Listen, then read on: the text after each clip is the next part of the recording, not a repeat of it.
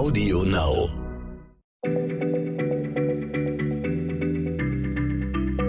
Schneller Schlau, der kurze Wissenspodcast von PM.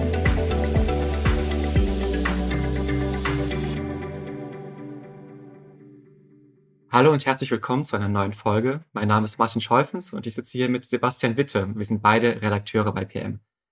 Sebastian, du hast mir versprochen, heute mir von einer Pflanze zu erzählen, die wie ein Mensch atmet. Das hat mich erstmal schutzig gemacht. Zum einen die Vorstellung, wie eine Pflanze atmen soll, wie so ein Mensch. Aber auch, weil ich ja in der Schule gelernt habe, dass eine Pflanze ja CO2 aufsaugt, aufnimmt und dann Photosynthese betreibt und dann Sauerstoff abgibt. Also die atmen doch gar keinen Sauerstoff. Deswegen erklär mir mal, was meinst du mit eine Pflanze atmet? Ja, hallo Martin. Das ist natürlich ganz richtig, dass du da sofort an den Prozess der Photosynthese denkst. Äh, von dem haben wahrscheinlich die allermeisten schon einmal was gehört.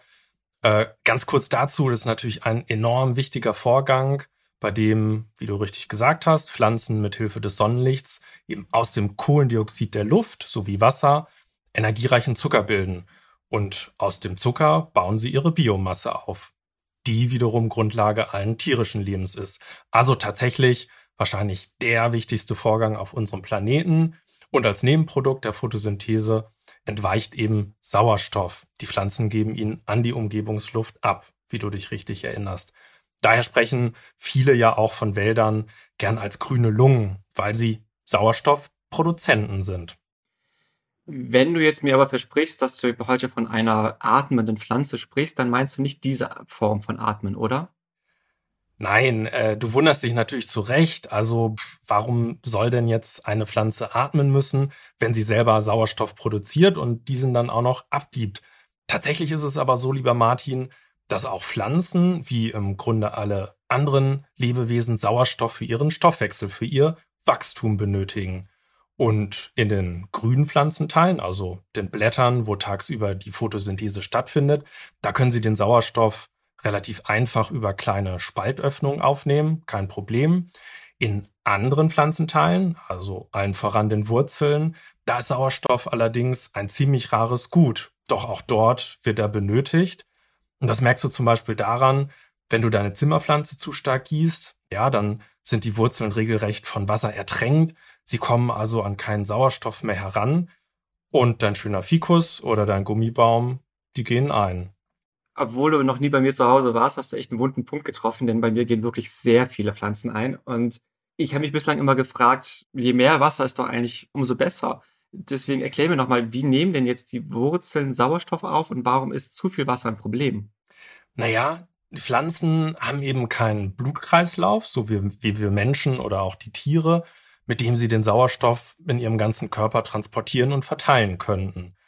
Und äh, das Wasser, was sich nun also in deinem Blumentopf da viel zu viel angestaut hat, das wirkt dann wie eine Barriere und der Sauerstoff kann da nicht mehr hindurch. Und die Zimmerpflanze geht zugrunde. Äh, denn die Wurzel ist einfach darauf angewiesen, dass sie zusätzlich Sauerstoff aus direkter Umgebung aufnehmen kann. Und das geschieht durch Diffusion. Und zwar diffundieren Sauerstoffmoleküle oder vereinfacht gesagt, wandern Sauerstoffmoleküle direkt in das Wurzelgewebe hinein. Und das ist im Grunde auch der gleiche Vorgang, der in unserer Lunge stattfindet. Ja, wenn wir also tief Luft holen und unsere Lungenflügel sich aufblähen, dann diffundieren Sauerstoffmoleküle in winzige Lungenbläschen hinein. Die Kohlendioxidmoleküle diffundieren hinaus und das ist der Gasaustausch bei der Atmung. Okay, ich habe jetzt verstanden, dass auch Pflanzen Sauerstoff benötigen, aber genau das, was du gerade angesprochen hast, dieses tiefe Atmen, Luft einziehen, äh, einatmen und ausatmen, das haben wir jetzt immer trotzdem noch nicht bei Pflanzen. Martin, ja, jetzt will ich dich auch nicht länger auf die Folter spannen. Kommen wir endlich zu der Pflanze, äh, um die es heute eigentlich gehen soll und die das, was ich als Atmen bezeichne, im Grunde ganz ähnlich beherrscht, obwohl sie keine Lunge hat und auch kein Blutkreislaufsystem. Und zwar geht es um die Seerose, ein total faszinierendes Gewächs. Ja, Seerosen bilden die größten Blüten, die bei uns so vorkommen, die längsten Blütenstängel noch dazu jeder kennt wahrscheinlich Nymphea alba. Das ist die weiße Wildform, die in Tümpeln, Seen, auch an Flussufern verbreitet ist. Die hat man übrigens so von Mitte des 19. Jahrhunderts an in allerlei farbige Varianten verwandelt. Über 500 Zuchtsorten gibt es heute, eben vor allem beliebt bei Gartenteichbesitzern. Nun, was macht also die Seerose, um gut und prächtig zu gedeihen? Sie verankert ihr Wurzelgeflecht so in ein bis zwei Metern Wassertiefe in oftmals sehr, sehr schlammigen Grund. Und das ist super, weil da gelangt sie an eine Menge Nährstoffe, die benötigt sie auch, um eben all die langen Stängel, die großen Blüten zu bilden.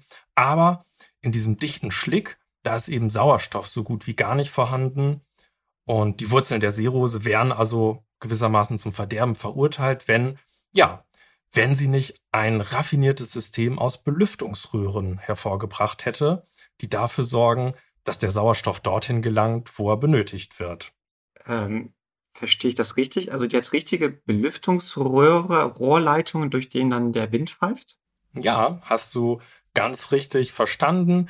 Also um den Sauerstoff in ihrem Körper verteilen zu können, durchzieht tatsächlich so ein raffiniertes, luftiges Gewebe alle Blätter und Blattstiele der Seerose und reicht eben bis hinein in den Wurzelstock.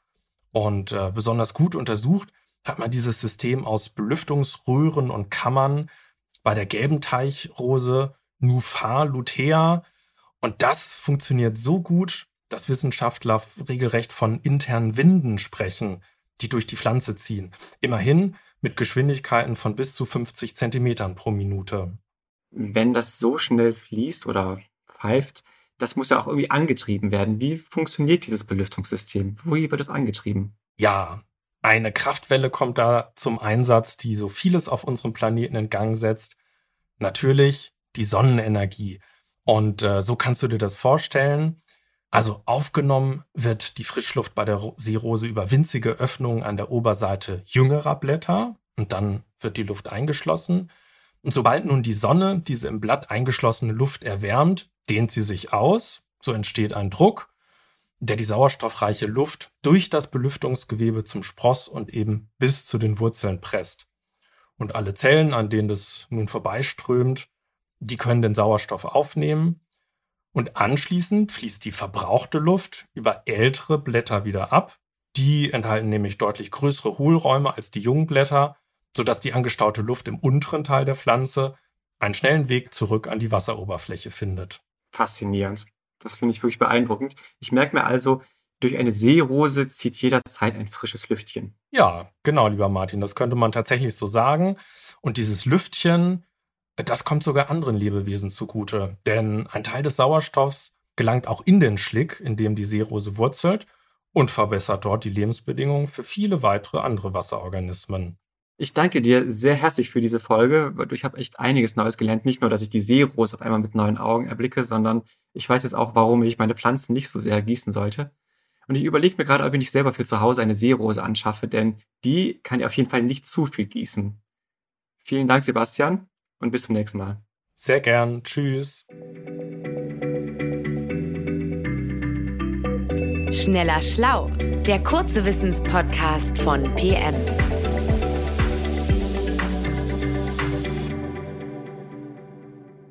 Am Ende dieser Podcast-Folge möchte ich euch noch den Podcast von Ivy Hase und Lars Paulsen ans Herz legen. Worum es in ihrem Podcast geht, das erzählen euch die beiden am besten selbst. Hallo, hier ist Lars. Und Ivy. Aha. Und wir haben zusammen einen Podcast, oder was? Ganz genau. Neon ja unnützes Wissen machen wir. Und wir freuen uns natürlich, wenn ihr, nachdem ihr diesen wundervollen Podcast gehört habt, auch mal bei uns vorbeischaut. Überall, wo es Podcasts gibt. Jeden Montag eine neue Folge. 30 Minuten vollgepackt mit unnützem Wissen zum Thema Tiere, zum Thema Abenteuer, zum Thema Verbrechen, zum Thema Filme. Also alles, was ihr euch so vorstellen könnt. Und wir sind auch noch mit am Start und erzählen ganz, ganz viel unnützes Zeug zu uns vor allem. Traut euch, hört mal rein. Traut uns, traut euch. Audio Now.